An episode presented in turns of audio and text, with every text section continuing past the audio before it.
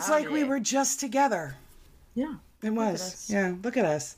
So um, this week, guys, is my snack size episode, and it's going to be a super, super quick one for you, but it is really weird, and it really, really did happen. So, Laura, I'm going to tell you and all of our peeps today uh, about Einstein's stolen brain.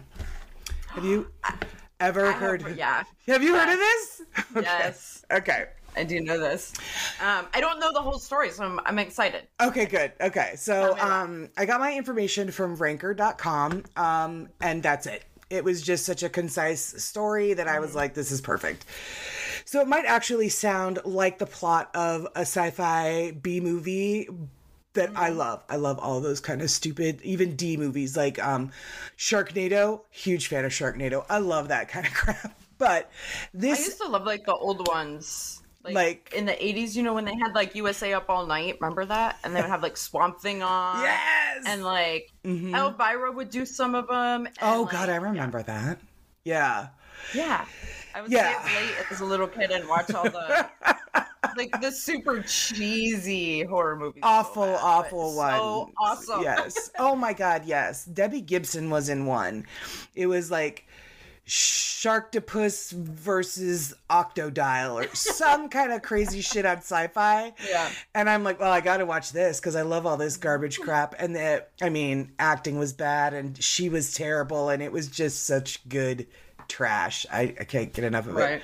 Good, good um, fun. Good, good fun. This, however, is true. And Einstein's brain really was stolen shortly after his passing. So, in the nineteenth century, the brains of geniuses were often preserved so that scientists could try to determine the origin of that person's intelligence. Okay.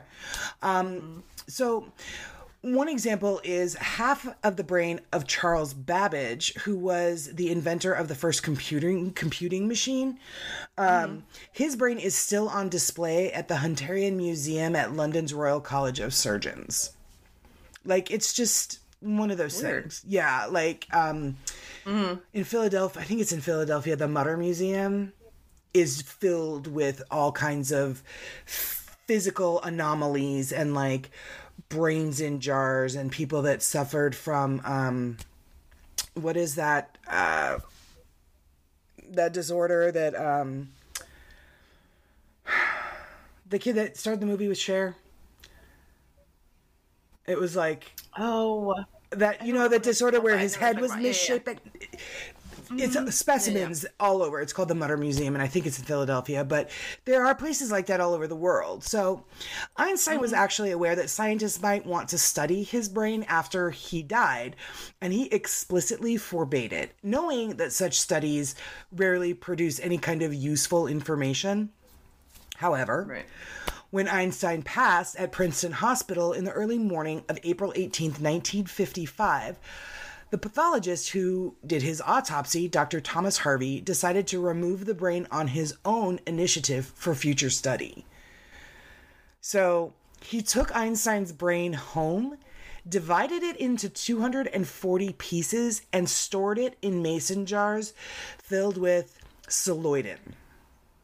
So shortly after Einstein's cremation, his son, Hans Albert, found out about the theft of his father's brain and was furious. But Doctor Harvey somehow managed to convince him to let him keep it. Oh, that's weird. Isn't that fucking weird? I'd be like, yeah. absolutely not. I mean, I don't know. Maybe maybe he was a hell of a salesman or something. I'm not sure. So Dude, weird. Yeah. Mm-hmm. Taking the brain of the world's most famous physicist without permission did have professional um, consequences for Doctor Harvey. He soon lost both his job at Princeton Hospital and his marriage and ended up moving to the Midwest. Um, there he took a series of jobs, either practicing medicine or running research labs.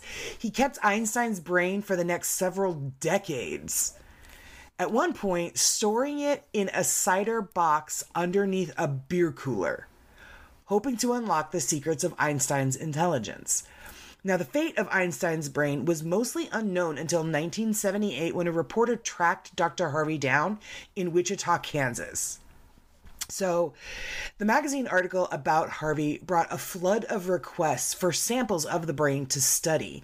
And starting in nineteen eighty-five, scientists began publishing their findings.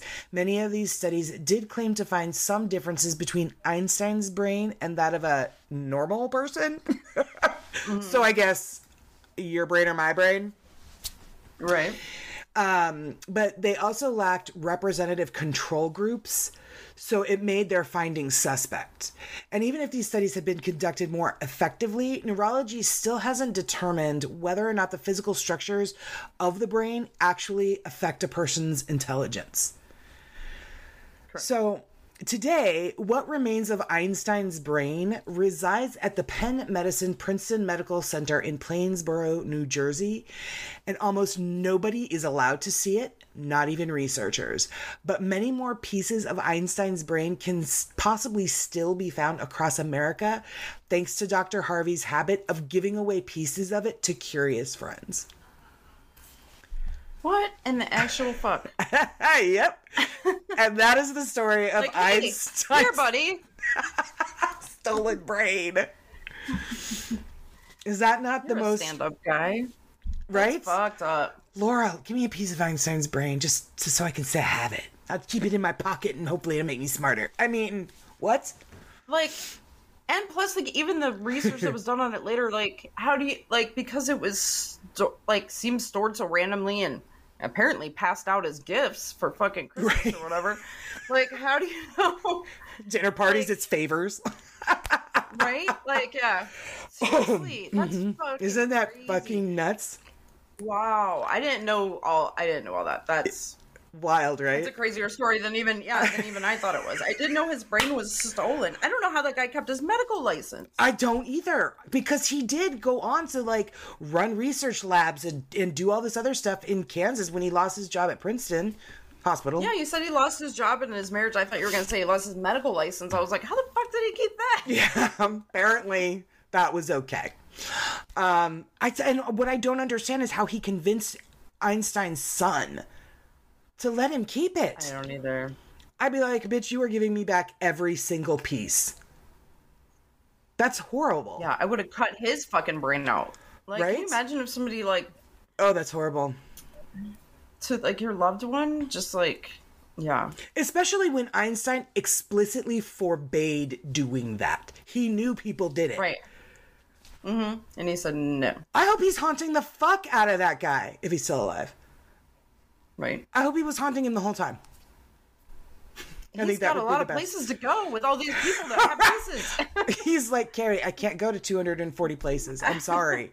Right? It's a lot. I'm doing the rounds. Yeah, it takes me I, a while to get there. Yeah, I get I have eternity, but still. Um, yeah, so that is the story wow. of Einstein's stolen brain, which I had actually never heard of.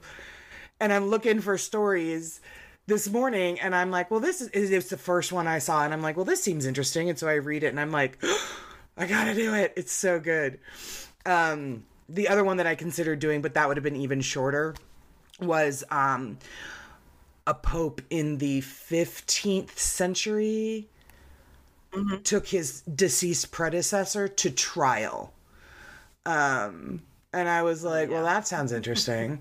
But yeah, I ended up uh, choosing this one. So that is it, guys. This is uh, your weird story uh, to get your week started off right and weird. So we hope that you enjoyed it. And um, as always, as I uh, said last week, I'll say it this week. I'll say it on Saturday. We are going to Spirit Con in Saint Augustine, Florida. Next May, we're going to be there with Karen Tatro, Dustin Perry, Andrea Perrin, tons of wonderful vendors. All kinds of cool stuff. There's going to be a psychic fair. There's going to be investigations of the Jimenez Facio house on Friday night. We are going to be joining the paranormal investigation of Saint Augustine Lighthouse Saturday night. Um, there's going to be all kinds of really, really cool stuff. And uh, Laura and I are super excited. So come on down and see us. And to that end, Laura, I say everybody stay safe out there, because you never know who or what is listening. Bye, guys.